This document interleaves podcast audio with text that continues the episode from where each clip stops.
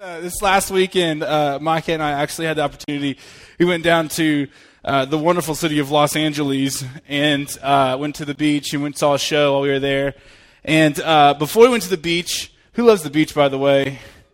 Summer, summer is in session. Michaela loves the beach. We're ready to go. And so we, I mean, I, am just, I was, I was, ready to go. So we, we, we, we drove down, and before we went to the beach, we went and procured some goods over at Target necessary things before you go to the beach, things like uh, extra long beach towels, um, shades, and of course the ever popular sunscreen. And I don't know if you guys have noticed this or not. Um, I'm a little bit of the darker complexion, while Micah, on the other hand, is a little bit of the lighter complexion. Um, and it's not, there's nothing against it. It's just that he's lighter than I am. And so I'm like looking for like SPF like 15, maybe 30. While Mike is looking for like medicinal quality, like pharmaceutical stuff all over the counter that comes out like Elmer's glue so that he doesn't burn. And so, but while I was like looking at this, when I was looking at the, the, the, the uh, sunscreen, I noticed at the bottom there's like, there's all like the suntan oils and stuff. Like it's like SPF 4 through 5. and like, and I'm thinking like, at this point, if you're, I mean, I'm sorry if you, I'm not sorry if you use this. If you use this and, and just like if you and you're like I really want to protect my skin, but I also want to brown myself. Like, you know, why don't you just like bronze yourself, or just get brown paint at this point, or like lick your skin would protect your skin better than actually buying SPF four or five. So, so anyways, we, so we head down the beach, and uh, so we decided. My, when we got there, I didn't say I decided. Mike decided. He's like, let's get in the water. And we're like, it's only like 10 degrees. That makes sense. So, so we, we're like, okay, let's hop in the water. So, so we get in the water and it tastes like a giant saltine cracker.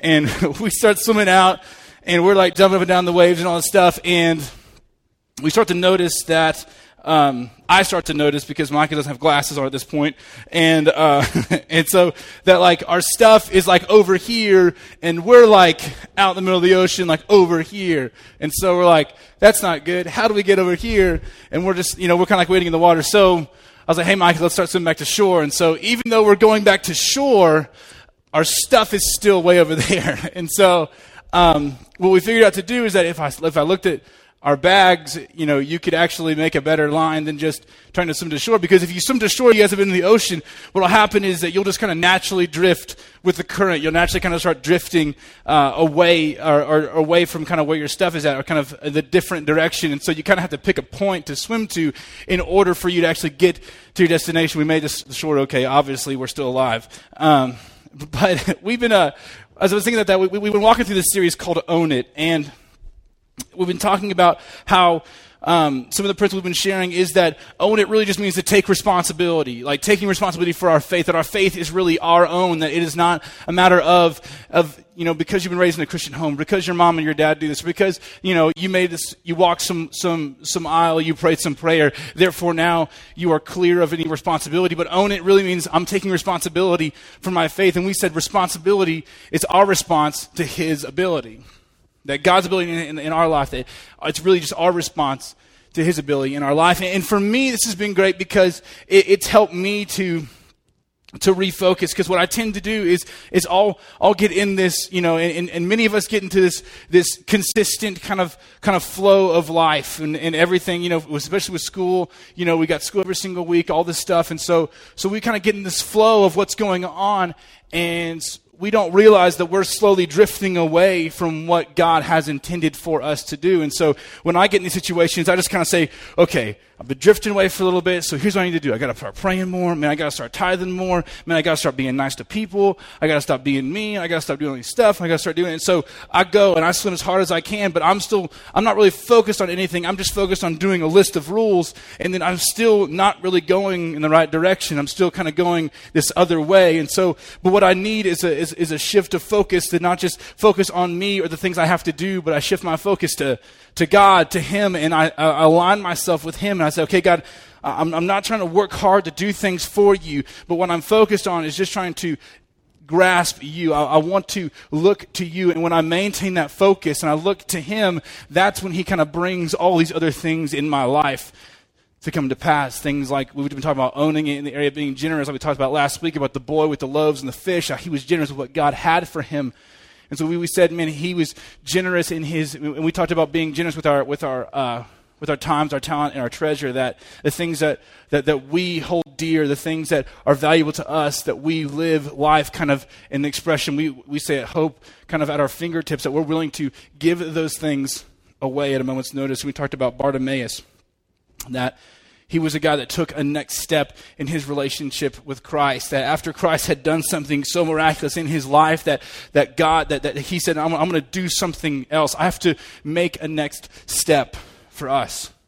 So tonight, here's what I want to look at. I want you guys to open your Bibles to Mark chapter 10, verse 35. And we're going to, I'm going to tell you what we're going to talk about here in a moment. But I want us to read this story.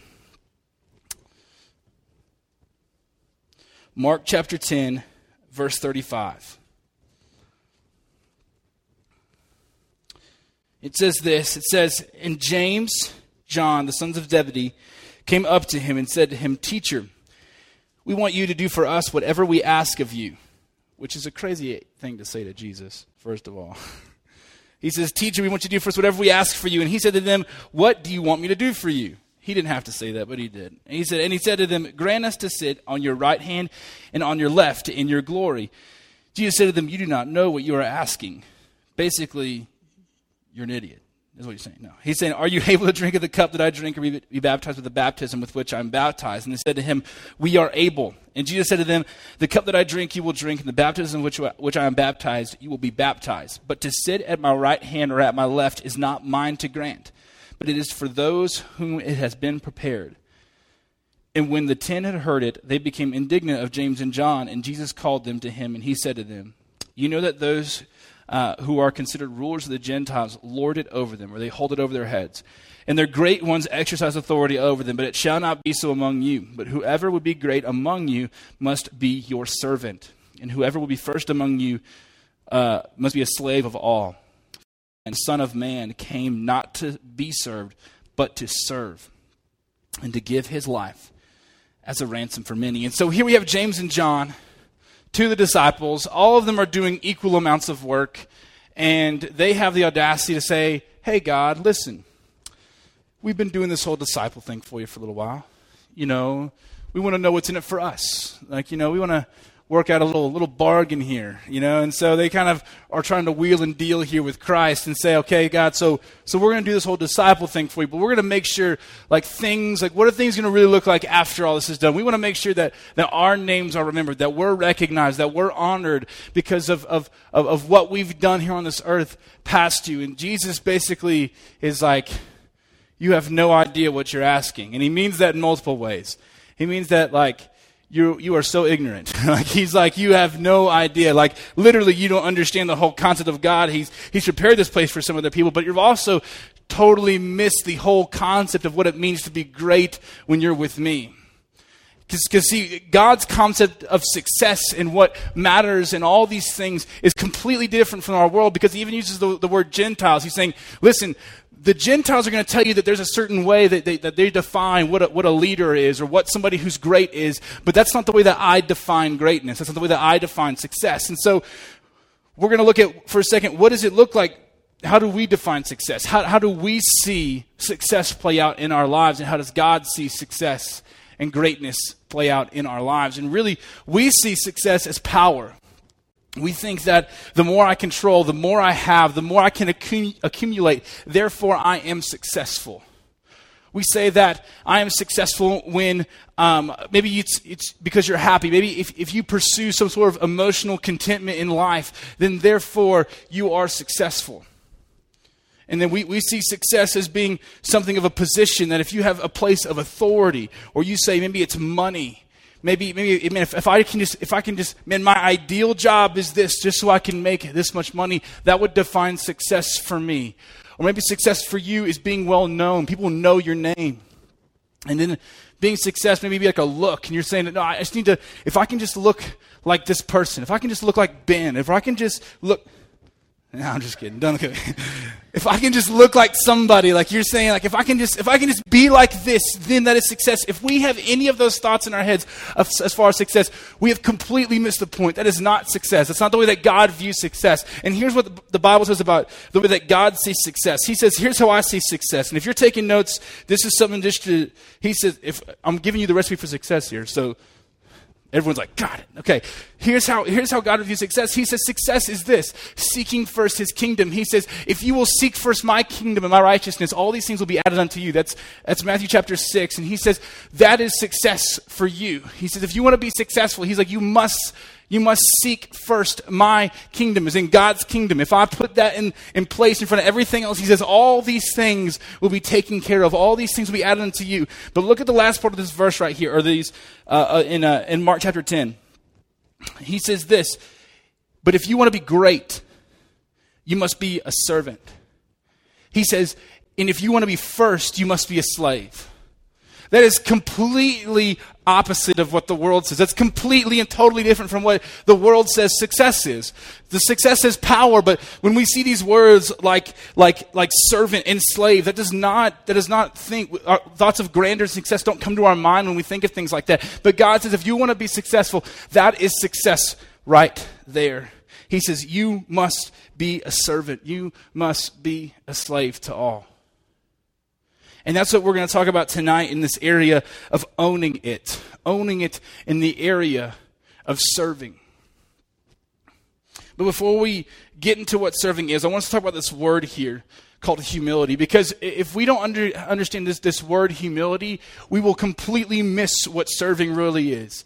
Because we, we serve a lot, we do a lot of activity. But if we, if we miss, and if we, if we miss humility, all we're doing is just activity. All we're doing is just busy work. If we've missed the heart and the intention of why that we do what we do towards other people, and all it is is just an action and not a heart thing, we, you might as well just, just get paid to do it because it, it, it has so much more to do with the heart. And humility is this we say that humility is regarding others as better than yourself. Simple as that. Humility is regarding others as better or more important than yourself. That's how we view humility. And humility is this, is this heartbeat of, of, of, how serving takes place. Serving is not this thing where we can sign up for. It's not this thing where it becomes a project. It's not this, this, this thing that we do once a week at this time in this place. Serving is not any of those things, but it begins with this idea that I view and see others as being more important than myself. That's the Philippians chapter 2, when, when, when Paul says that, that, that, that we must, in order to be humble, we must view others in this way. And he says, he says just like Jesus, he says that, that, that, that he, he lowered himself to the form of a servant, a servant, and that he, he became obedient to death, even death on a cross. That he said, even the God of the universe understands this concept of making yourself low in order to serve other people, as viewing others as more important than yourself. And we have to understand that part first before we understand this idea of serving. And so here's what I want us to understand. Here's what we're going to talk about this owning it in the area of serving tonight. I'm going to tell you one lie and two truths. You guys know that game? Like one lie, two truths? You know what I'm talking about? Like, if I Nobody? Okay. Anyways, never mind. Austin looked like he like knew what I was talking about. He's like, yeah, of course I know. And then like Clay's like, I have no idea what you're talking about. So just like, where was I? Ta- who was I talking to? Brendan. Okay. Seriously, this is totally a side tangent. Does anybody know what the high and tight haircut is? Oh my gosh. Okay, never mind. I'm so done. I'm going to pray and just get over with, okay? Anyways, anyways, we're so done. I was like going to Google that later now. Don't Google it now. So, uh, so, so here's how I want us to communicate this. Two truths in a, or, or two truths in a lie. We're going to start with the lie first about serving. Um, and here's, here's the lie. It's that first slide up there, uh, Alec. It says this You can own your faith without serving. The lie is that you can own your faith without serving. When you and I take the gospel as seriously as we can, and we understand that the gospel is not praying a prayer, the gospel is not you walking down an aisle, it's not the fuzzy feelings on the inside of your stomach that you get when you walk into church. That's not the gospel. The gospel is, is this incredible change in your life that Christ actually resides in you, and that the life of Christ lives through your life. That is the Christian life. It's nothing different than that. We can't sell you this, this bag of tricks that tells you Man, all you got to do is pray a prayer and start doing these things and start reading your Bible all the time, and that's it. You're a Christian. You're good to go. But, he, but here's what we've also believe that we can, we can own our faith without it fleshing out practically in our lives through the area of serving. But you and I, we can't do that. We can't separate the two. Because here's why. Because Jesus says this at, at, at, in verse 45 For even the Son of Man came not to be served, but to serve, and to give his life as a ransom for many. If the Christian life is not your life, but literally Christ's life inside of you being expelled through your life, as in the Christian life, you not living it, Christ living your life. That's why we call it the Christ life, because Christ actually lives his life in and through you. His spirit resides in you. If this is the spirit of Christ fleshing out in Scripture, that for the Son of Man came not to be served, but to serve, then if Christ is residing inside of us, we have no other choice but to let that life live through us. If Christ is in us, then we have Christ compassion. We have Christ desires. And these Christ desires is that, man, I regard everybody as better than myself. I don't just regard the people that I like. I don't just regard the people that are cool. He says every person is better than me. Every person is more important than me. If that is Christ's attitude towards the world, Christ's power inspires us, and that is, and and that is the spirit that lives in you and I and desires to express itself daily in us. And so, because of what He has done, we do the same.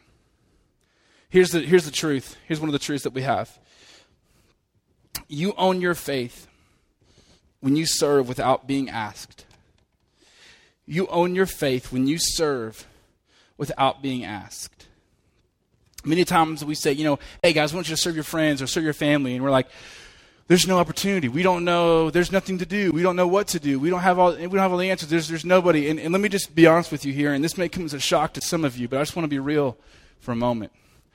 Your friends don't walk around with a sign up sheet for volunteer work in their life. Like, I wish they did. You know, like I wish it was that simple. I wish like I wish the people that I went to school with had a very simple sheet or, or like maybe it was like a lanyard or something like that that just said, Hey guys, if you could serve me between nine and ten on Saturday, that'd be great. Are you free during that time? And you're like, let me look at my schedule of other serving opportunities I have. Yes, that's great. No, we don't when we when we wait for these invitations, when we wait for invitations, let me tell you what happens. We miss opportunities to be Jesus in someone else's life. When we wait we, we miss these opportunities that, that Christ says, No, I, I want you to go out there. And I'm going to say this other I word that used to drive me crazy because my dad used to tell me this all the time. And if you are a guy, I know you know this word because guys are the worst at this. It's this word called initiative. yeah, yeah, okay. So, how many of the guys in the room was like, man, my dad has said that all the time? Okay, so you could, yes, thank you so much. Okay, finally get a hand raised. And so, Uh, and, and, and, let me tell you, and it's going to take you, um, it's going to take you a minute to figure this out, guys. Girls, you already understand this, so you guys are perfect. So, uh, but but this idea, this concept of initiative that that I used to hate this word growing up, but but listen, this word is so vital for you to understand that that we can't wait for the invitation to come. We can't wait for them to just have this this this devastating thing in life happen, for the obvious to happen. But you and I must take the first step and say, "Hey, listen, can I help you?" Hey, how are you doing? And we've, I've challenged my small group guys to ask those kind of questions, you know, to their friends at school, you know, how are you doing? You know, those kind of things, very leading, very non, you know, confronting questions, just very normal American, North American conversation questions. But that you would, you would say, hey, listen, how can I help you? Those are such, those are some simple, simple words. And, and, and words like, how are you? Make the world of a difference to the guy that's dispensing your gas or the guy that's, that's behind the counter at McDonald's, the person that's giving you your drink at Starbucks or wherever context you're in, that this, this, this idea of serving is not necessarily that you and I would like get on our hands and knees and like try to watch something, but that you and I would treat others as being more important than ourselves, that that would take place in every single context that we live in. But we can't wait for them just to say, hey, I need this right now. You and I have to recognize everybody needs this all the time. They, everybody needs it at all times. And here's, here's what's so crazy, and, and here's my Southern Baptistness coming out. By the way, um, there's a young man in the back, Mr. Seth Fowler, who's going to be with us this summer. He's back there sitting down there. He's our intern uh, for Hope. And so Um, but but uh, Seth is very familiar with alliteration in the South because a lot of pastors like to use a lot of a lot of you know same first lettered words to drive a point home. So I'm going to use that here in a moment to teach a point here. so, but but here's here's what I want here's what I want you guys to understand. Serving is not is not tied to a position. Okay? Serving is not tied to a position. Okay? It's, it's not because, hey, listen, I serve because I work in VIP. I serve because I work in Hope for Kids. I work because I do the, you know, I serve because I work in the band or any of these things, or I serve because I run a camera.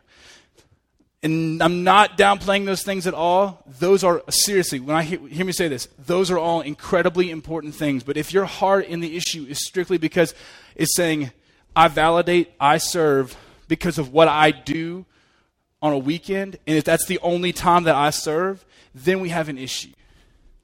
If that becomes a thing that you say, I'm in Hope for Kids, therefore I serve, but I don't look like that any other time during the week, then we have a heart issue. Then we have something that you and I need to talk about because it's not just constricted to a time or to a place. That you and I have to see that, that, that serving is not just the position that you and I feel, but it's a, con, a constant heart and a constant attitude. And so that it's, it's not tied to a position. Here's the truth it's not tied to a personality. That you and I sometimes throw the excuse up, and, and, I, and I can't th- tell you guys how, how frustrating this is, because it's like, well, I'm just not that kind of person. I'm not that kind of person. I, I, don't, I, don't, I don't talk well in front of people. I don't, I don't interact well in conversations. I don't do this. I don't do that. That's not me. That's not this. God did not rescue you and say, hey, listen, I'm going to rescue you, but your personality is going to be you know, the same way. You know, like you're just gonna, you know, like I'm gonna, I'm gonna save you and rescue you. But listen, I know you don't want to talk a lot, so I won't make you talk much. And so, no, that's not what God said. No, and here's what's so, and here's what we get so mixed up in this area is because we place so much identity in ourselves still that we don't recognize, like we were talking about earlier, that when Christ literally resides in you, that Christ is in you that Christ's life is in you and that your identity is not in you or your personality traits anymore, that your identity is now in the person of Jesus. That's where it lies in. And if this is what the scripture is saying, if scripture is saying that, listen, I came to serve, not to be served, then that is the life that is in you right now. If you are saying that you are a Christian, that is the life that is in you. You cannot disagree with that. If you are saying Christ is the Lord and He has control over my life, this is the life that is in you. And the third thing is this that serving is not tied to projects. So we have position, personality, projects. There we go.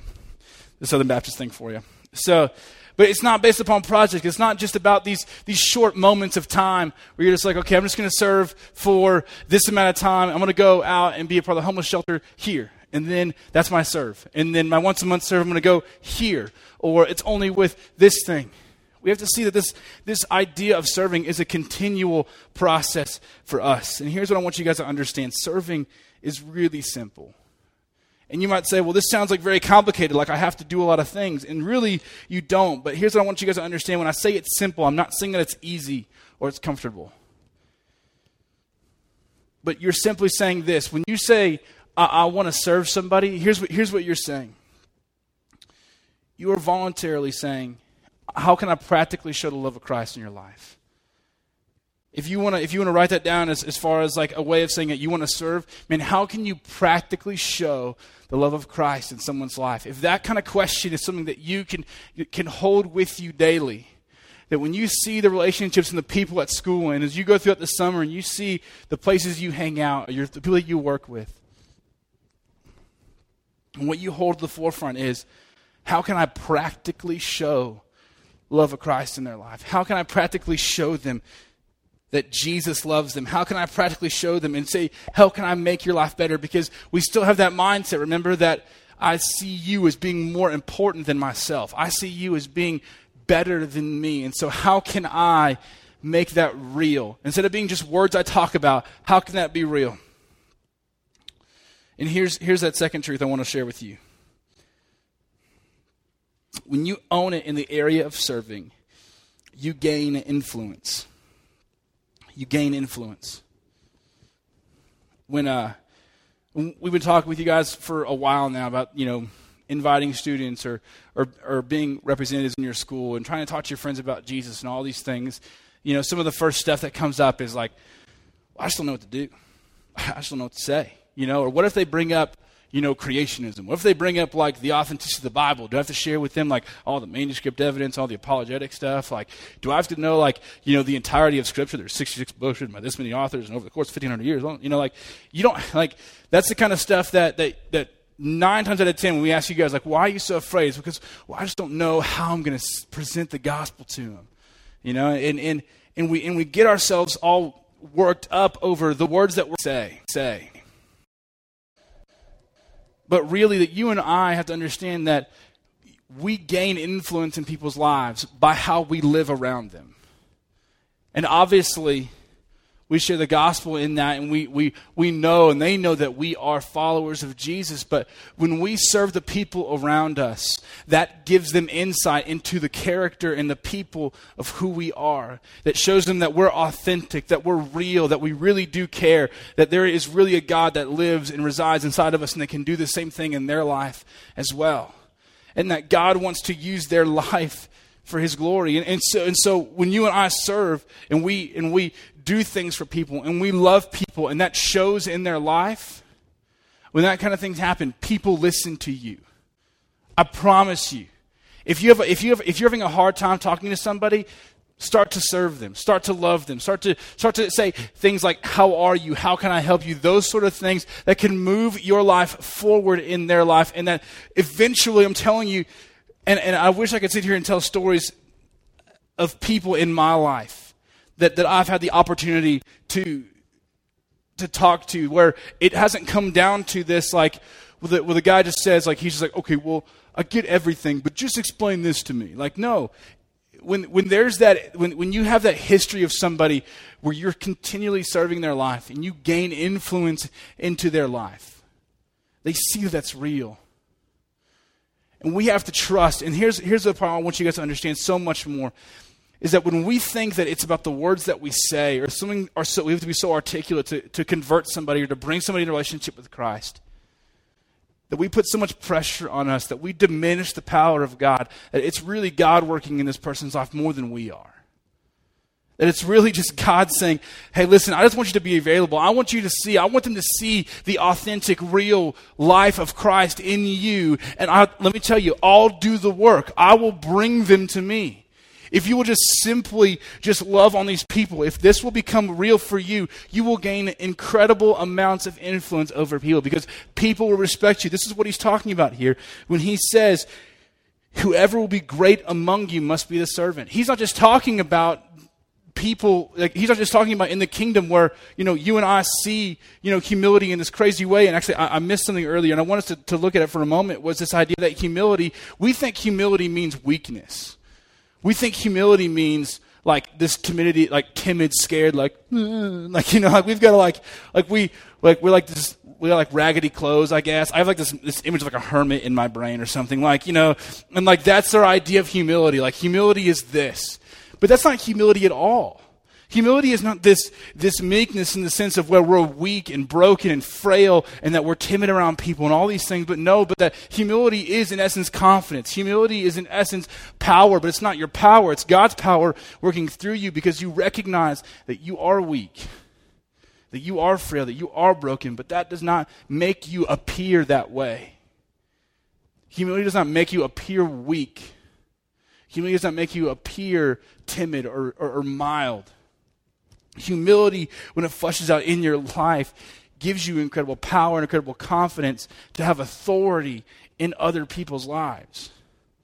That you can't have by just talking around this idea of Christianity or talking around this idea of God because it becomes much more real when you and I see that it's really the life of Christ expressing itself through you.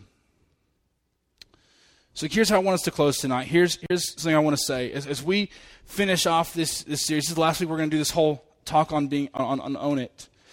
I want us to understand something tonight.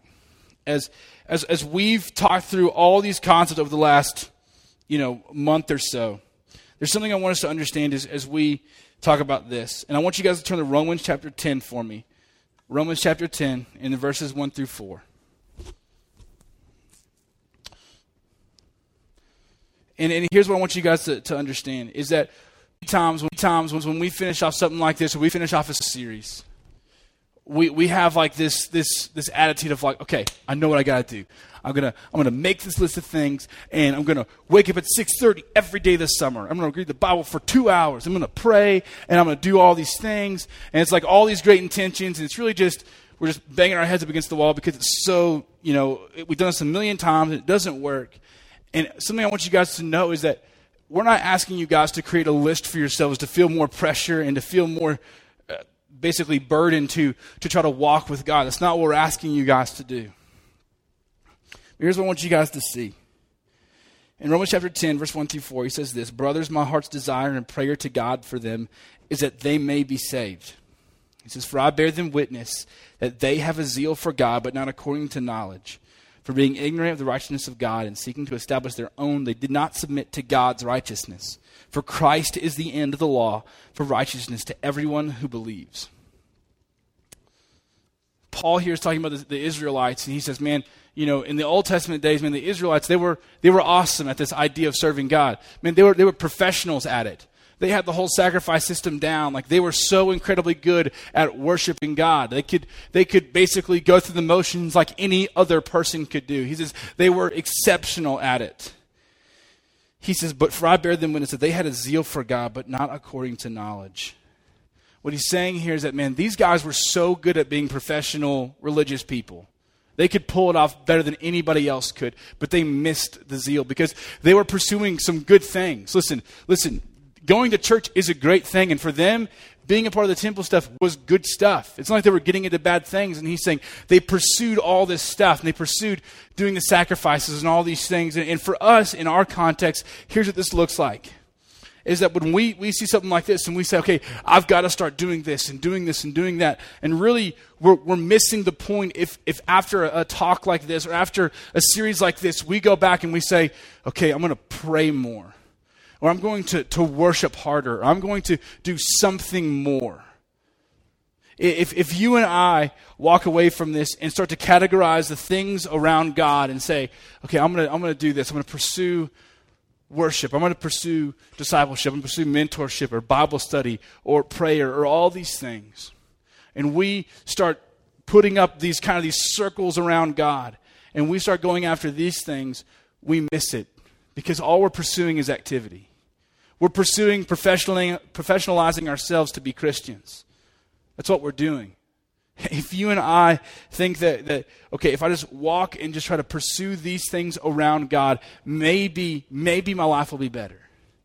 Maybe, maybe things will make sense to me. And, and for me, when I was, when I read this verse, I've been reading through Romans for about almost eight months now. And, and when I read this scripture, this, this just wrecked me because I, for me, when I think about things like leading worship, you know, that can, for me at times, become the thing that I pursue. That could be the thing that I pursue. And that, and that I get so caught up in, in doing that and making that good and all these things that I miss God for all of it. Because that becomes something for me that I pursue. And that, and I'm not doing horrible things. We're not doing bad things. And, but we get caught up in trying to pursue what's good as opposed to what's best. And so here's what I want us to understand to see that, that you and I, walking away from this, simply our pursuit is not anything around God, but strictly God Himself. That's what we have to go for. That we have to want and need Him. And sometimes for us, it's, it's, we, we say, okay, well, I, sometimes I just don't want to. And that's okay because we're still flesh. I'm still flesh. Sometimes I wake up in the mornings and I'm like, man, the last thing I want to do is wake up and open my Bible. But here's what I, here's what I look at. It, it's not, it, it's not me that needs to pursue God. It's Christ in me because Christ in me is the one that draws me to God Himself. And so when I recognize that, I honestly cry out to God, God, it's, I, I don't know why this morning, but I just don't want to do this. God, would you help me to do this? Sometimes we're almost afraid to pray these really authentic, honest prayers to God because we're almost afraid that He might get mad like he doesn't know, you know, what's going on in our heads. But, but really, it's okay to be authentic and real with God. It's okay for you and I to pray those prayers of God, I'm not really quite feeling it right now. Can you help me? God, I'm really not understanding you right now. Can you help me? Because in those moments when we're crying out to God like that, here's what we're actually saying God, I recognize the answer is in you. God, I recognize that you're all I need. I recognize that you're sufficient for me. God, I recognize that you're the best thing for me. That's why I'm pursuing you for the answers because I can't find it in myself and I can't have the drive or desire myself. I can't make myself want enough, but I know that you can. So here's how I want us to close tonight. As we, as we pray and as, as, we, as we respond, here's what I want us to do. I want us to, to acknowledge that man, there's been a lot of uh, misplaced passions where, man, we get so on fire, where we get fired up about maybe a service, maybe we get fired up about worship, we get fired up about teaching, or we get fired up about Bible study or small groups or serving or whatever it is. But those aren't the things that we're pursuing. We're not pursuing serving, we're not pursuing generosity, we're not pursuing the things around God. We're pursuing God Himself because all these things that we've been talking about for the last four weeks are evidences of Christ in your life. That's what it is. That's the evidence of Christ in your life. That's how the Christ life shows in you. But we don't pursue those things to make those things happen. We pursue God to make those things happen because God is the one who's expelling that life, that Christ life through you. That's what you and I have to recognize. So when we respond tonight, here's what I want us to pray. Here's what I want you guys to pray for. I want you guys to ask yourself these, these two questions. I want you to ask yourself, okay, evaluating what I've seen the series, is, is the Christ life even really in me? As in, is that, is that Christ life really me? Have, have I been sold, a, have I, have I thought that this Christianity is really just praying a prayer or really just, you know, walking down an aisle or maybe it's just going to church or maybe just attending or just doing the things. And I haven't really had a heart for it, and I recognize that. And I want you to pray tonight with me as, as, as, we, as we close that, I mean, that, that you would pursue this Christ life, that you would recognize that, yes, you want God to be in control of your life, that you want more than just the Sunday experience, but that you really want Christ in your life, that you want Him to live life through you. But then, if, if tonight, if you're saying, yes, okay, I understand, I'm a Christian, and just like I said at the beginning, I tend to, to get with the flow of stuff and, get, and drift away, but I need to refocus myself. But I don't, need to, I don't need to focus on other things. I don't need to focus on just serving or just being generous or all these things. I need to focus on God Himself. And so that's what we're going to do when we pray tonight. We're going to pray for, for those two things. So here's what I want to say. I want, want to bow our heads tonight. I want the band to come up.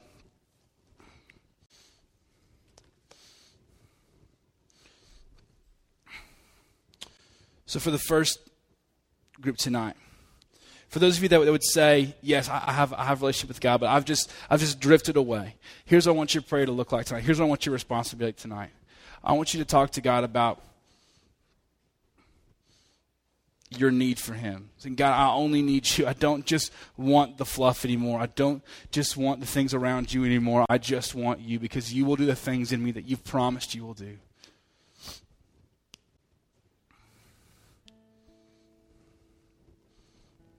You trust that God will live that life through you. So talk to God right now in these moments and say, God, I just want you.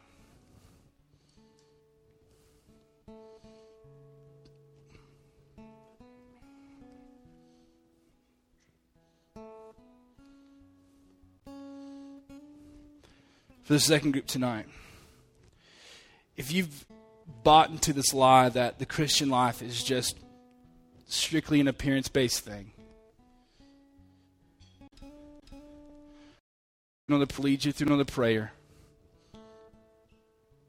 But simply to be open to your heart, to have a conversation about what that looks like.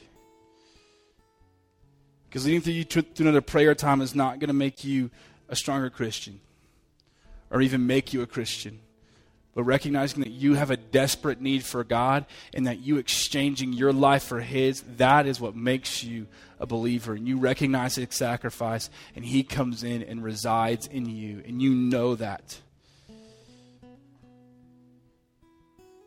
So if you want to, if, if you're one of those people that, that, that you're saying, I, I need to know, I need to know that I have a relationship with Christ. I need to know that Jesus is in me, that He's living inside of me, and I don't know that I've known that before tonight. I've just been doing the Christian thing. I've been going to church and, and, and, and being, a, being a part of refuge or being a part of service or just being and showing up in places thinking that makes me a Christian.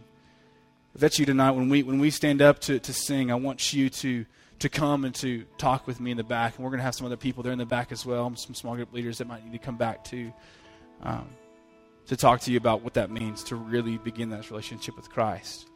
It's more than just about the outside showing these things, but it is about Christ in your life, Christ residing in you, and these evidences showing themselves in your life.